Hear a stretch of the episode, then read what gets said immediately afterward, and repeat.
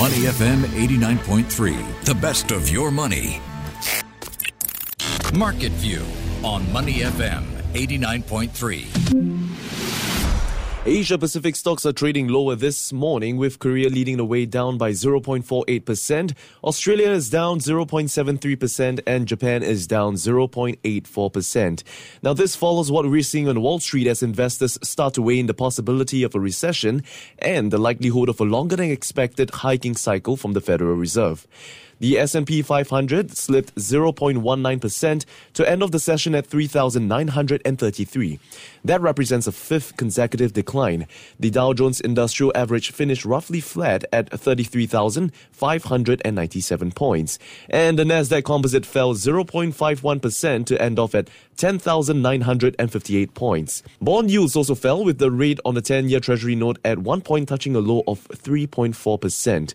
Meanwhile, the central bank is widely expected to deliver a 50 basis point rate hike. And while the move would be a smaller one compared to the previous four rate hikes, there are concerns over the, whether the Fed can engineer a so-called soft landing while successfully bringing down inflation. And worries of a recession in 2023 have also spooked some investors in recent days, which is explaining why we're seeing a broader sell-off on Wall Street. On the economic front, investors are waiting for the latest data on weekly jobless claims before the bell today, and economists polled by the Dow Jones are anticipating a reading of about 230,000. That's up slightly from the prior week's total of 225,000. November's producer price index and preliminary consumer sentiment data for December are also set to release tomorrow as well. Now, right now, let's bring in Ryan Huang to help us with the latest market movements and stories making headlines. Good morning, Ryan. How was your short break? Morning, Dan. It was great. Um, so I spent the day pretty much babysitting. So that's wow. as good as it gets. babysitting. Do you really call that a break? Anyway, uh. all right, Ryan. Now let's start things off with the bruising of the stock reversal that we are seeing in recent days. And December has been nothing but a shocker in the stock market, having seen the S&P 500 posting the longest stretch of down days to begin a month since 2011. And this is coming off a seven-week rally, which resulted in the index surging 14%, even despite a wave of earning downgrades and weak economic data in areas of housing and manufacturing. So, Ryan, as much as investors are cheering the Fed's pivot to slow down interest rate hikes. Is this pivot coming a little too late? Yeah, that is a big question as we head into next week where we have the FOMC meeting. And as you alluded to, dialing back of perhaps rate hike magnitudes in the past four meetings, we had hikes of 75 basis points. So perhaps this time around, as widely expected, we'll get 50 basis points, a sign that the Fed wants to take some pressure off the hiking cycle. But that is where the debate starts, which is how long it's going to keep these increments. Will it have many smaller increments or will it just keep it slower as it goes into next year? So that's mm. the hmm. big question mark. And of course, uh, they have a lot of stats and economic indica- indicators to keep track of as we see recently the robust jobs data that was hotter than expected. So that can kind of feeds into the narrative that the Fed needs to do more to tame the pressures on that front because a strong jobs market means employers need to pay more for wages, and that will just lead to a spiraling of inflationary pressures upwards. So that's mm. one factor they will be taking into account. And you talk about how stock markets have been under pressure for the past few days, maybe few weeks, and this is worth noting. It is against a backdrop of how uh, a lot of expectations are for that dialing back of um, rate hikes, that pivot, so to speak. And the tricky thing is, it is very tough to time the market because everyone's hoping for that pivot. But when the pivot actually comes, it might already be too late because markets have already moved on. And mm. if you look mm. at what the economy is also suggesting, there is still quite a lot of pain to be bracing for because when you look at the headlines, you've got the likes of layoffs, profit margins being eroded. So that needs to be taken into account on top of what the Fed is doing. So you have a lot of moving parts in terms of how companies might be impacted. It's not just going to be interest rates, but also other factors um, that we need to keep track of. Mm. As if things aren't settling enough, even CEO Citigroup has warned that the US is likely to enter a recession next year. So, that being said, what's your take on the economic trajectory for the upcoming year ahead? And if there is a recession, are we expecting a long or a short one? Uh, looks like we're not short of warning signs these days. And if you look at the latest coming from Citi CEO Jane Fraser, she is warning that a recession is around the corner, and this is possibly in the second half of next year. So she's warning a U.S. downturn is coming, and this is already being observed elsewhere. She's looking at Europe, where she says is already going through a recession, and other comp- uh, other countries are going to follow suit as well. So she is part of a growing chorus of voices warning of a downturn, and they have been all been speaking at an investor conference in New York hosted by Goldman Sachs. So we've heard from the likes of earlier this week, JP Morgan Chase CEO Jamie Dimon warning that the country's unemployment rate will likely rise next year before peaking at 5% the following year. So he believes that may spark a shallow and short lived recession. You've got other bank CEOs, US Bank Bancorp chief Andy Cecere, saying that the consumer right now, even though they look healthy, have a lot of cash, have been sitting on cash balances well above pre COVID levels, but he believes it is now at an inflection point mm. where those buffers are starting to disappear and consumers may start to change their spending habits. So he is quite wary about how things may play out. And also, Bank of America CEO Brian Moynihan is saying spending on his bank's credit cards among his customers rose only 5% in November, and that is a lower rate compared with previous periods. So on that front, you can kind of tell that suggests consumers are already cutting back. So you've mm. got a hmm. few warning signs coming through from the banking industry that a downturn is coming. Mm. Yes, and speaking of recession, another economy that's expected to enter a recession next year is Japan. Economists from Capital Economics have stepped up to say that the recession will mostly be driven by a drop in exports and also by becoming more cautious, which is typically what you see when exports start to fall. Ryan, what are your thoughts on this and what signs should we be watching out for even as Japan had just recently, I believe, upgraded their Q3 GDP? Yeah, you've got Japan actually out with its numbers this morning, mm. and it is with an annualized growth rate for the third quarter at negative 0.8%. So that follows the previous quarter's contraction as well of over 1%. So two straight quarters of negative growth make it by definition, a technical recession. I guess there's a bright spot here, which is the consensus forecast was for a drop of 1.1%. mm hmm So not as bad as expected, but it is still a contraction and it is still a recession. So capital economics is pretty much calling it correctly. And this is off the back of a couple of indicators as well. You've got export growth slowing down. If you look at what's played out in the month of October, we had exports rising just 25.3%. That is slower than September's reading of 28.9%. And Japan just posted a larger than expected trade deficit of $15 billion for mm. October. And if you look at imports, that was up 53.5% in October, higher than a year on year growth of 45% the previous month. So that kind of adds to the trade deficit narrative there. So, mm. all in, you've got a weak yen as well playing out for many of the importers, so they'll be hurt as well as they have to pay US dollars in some of their uh, stuff that they bring in. So it is possibly going to be more pain for Japan, at least for some businesses down the road. Yes, pain. That's the big word we're seeing and hearing a lot today. You know, even as Japan's core inflation for November came in at 3.6%, that's the highest in 40 years and higher than the BOJ's target of 2%. Bank of Japan Governor Haruhiko Kuroda has stressed the need to maintain ultra low interest rates, and he even brushed aside the chance of reviewing the bank's monetary policy framework. Do you agree with this, Ryan? And what then would it take for them to raise interest rates or perhaps bring down inflation? That's a very tough question because every time we look at the dollar yen cross, right, there is always that line we wonder will the BOJ start to intervene? Will mm. they let it weaken by so much? And every other time it starts to get lower and lower, the Japanese yen just keeps breaching those levels.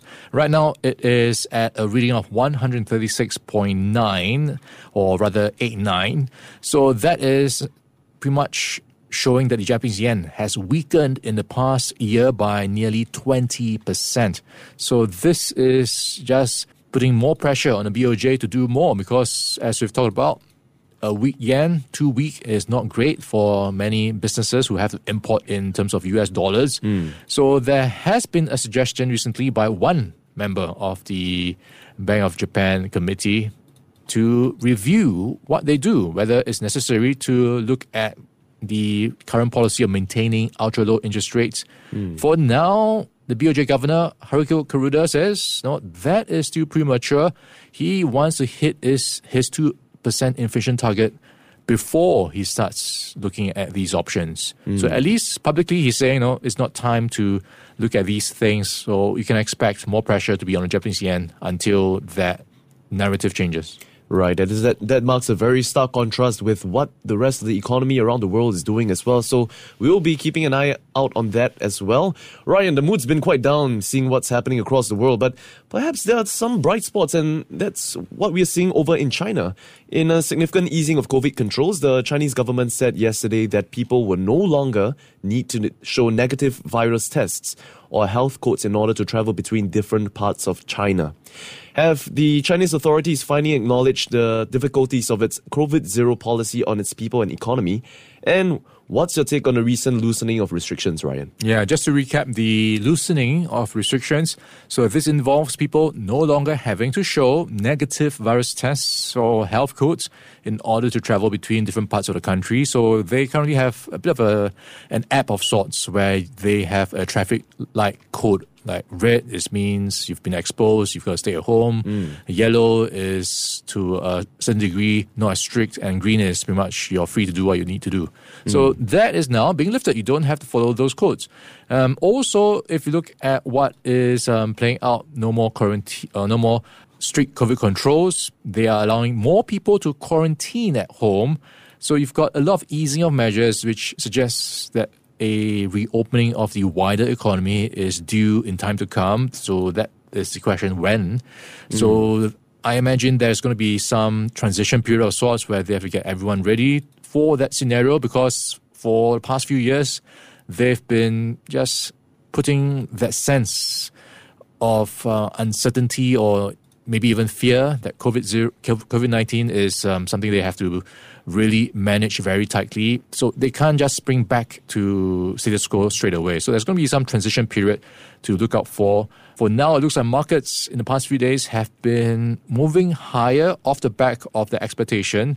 So that is um, something to, I guess, look forward to. That maybe we will see all these Chinese tourists and revenge spending and traveling come back again and lift other economies around the world. Mm, certainly very good news as well. Now, Ryan, we are seeing analysts from Bank of America stepping up to say that China's reopening presents great opportunity to buy Chinese stocks with valuation upside.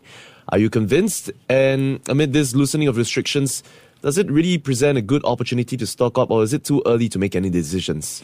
Um, there is an argument for this because if you look at what's playing out in the markets, so much uncertainty. You've got a Fed tightening path that is likely to be um, continuing down that road, more hawkish, rates to go up, and no more easy money, so to speak.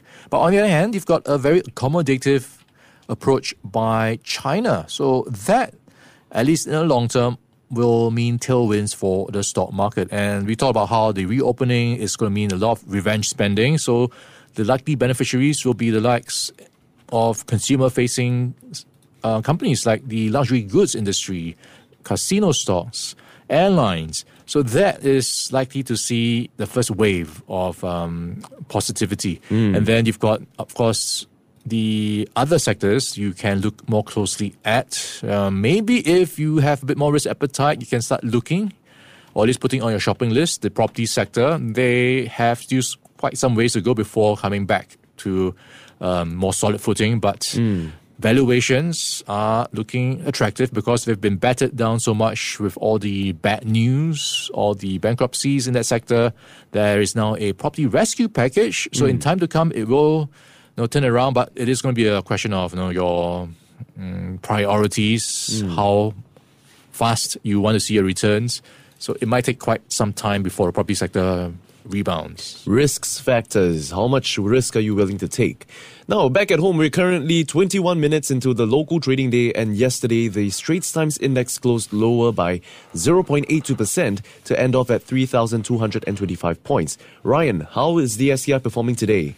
Okay, let's take a look at where we are for the Straits Times Index. Pretty much yesterday it was down for the STI and the rest of Asia, mm. and it is coming back on into the green right now, 0.5% higher, 3,240 points right now, and it is looking rather against the rest of the region quite optimistic in that sense because it's been quite subdued against other markets mm. uh, for other markets. So it looks like on the STI, only five counters in the red. At the bottom, you've got Yangzijiang Shipbuilding down by 1.5% at $1.36. ThaiBev is down 0.8% at 65 cents. And Keppel DC REIT rounding up the bottom three.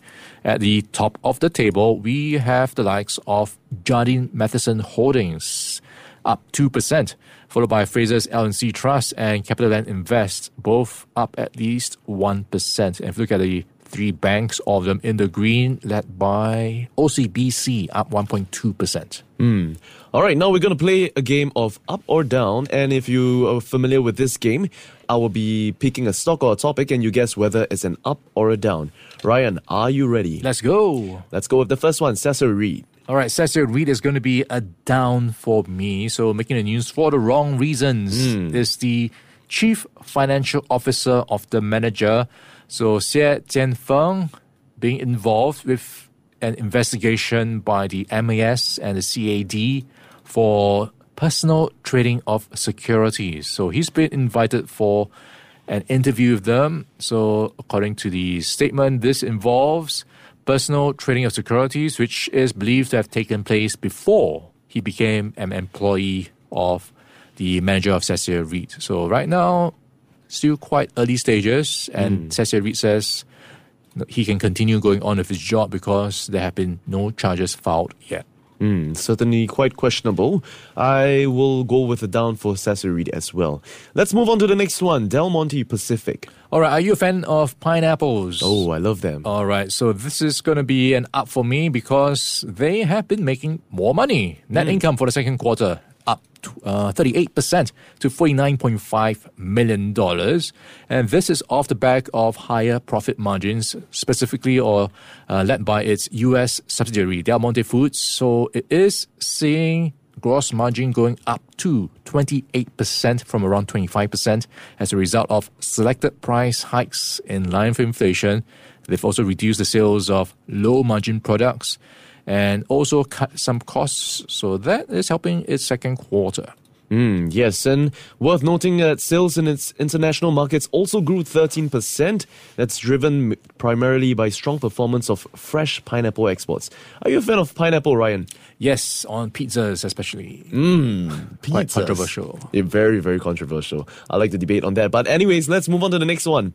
Revez Corporation. Okay, this is going to be an up for me. So Revez has received a mandatory offer for all its shares from investors Lim Quy Lan and Bernard Tan. So this is the digital services company, and this offer was at 3.06 cents per share. So they have um, already taken a huge chunk, 58.6% stake right now after buying from a couple of uh, people, L3N Capital, from Revez's Chief Executive Officer Victor Neo, the Chief Operating Officer, as well as the wife of the Chief Creative Technology Officer. So we've got a couple of shares already bought up, and now they've got to make a mandatory offer. Um, so this is at 3.06 cents per share. Mm. Uh, worth noting, this is below the last transacted price of 9 cents per share. So hopefully they sweeten the deal. Yes, Ryan, off to our last one, and that's COE prices there's a down for me in terms of prices going down. So this is seeing COE premiums falling across the board and the large car category seeing the biggest drop, 7.4%. So if you've been following COE prices, you might remember earlier on in the year, they've been hitting record after record, month after month. Finally, there seems to be some moderation, and mm. latest is seeing a drop for prices. And we look at where we are right now for the um, large car category, or let's start with the open category COEs, which can be used to register any type of vehicles. They are 3.1% cheaper at $110,524. Mm.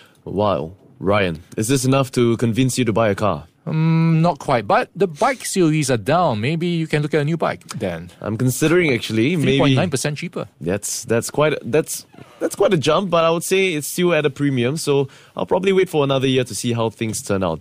All right, Ryan, thank you so much for this morning, and that's all we have for you on Market View. Before acting on the information on Money FM, please consider if it's suitable for your own investment objectives, financial situation, and risk tolerance. To listen to more great interviews, download our podcasts at moneyfm893.sg or download our audio app. That's A W E D I O. Available on Google Play or the App Store.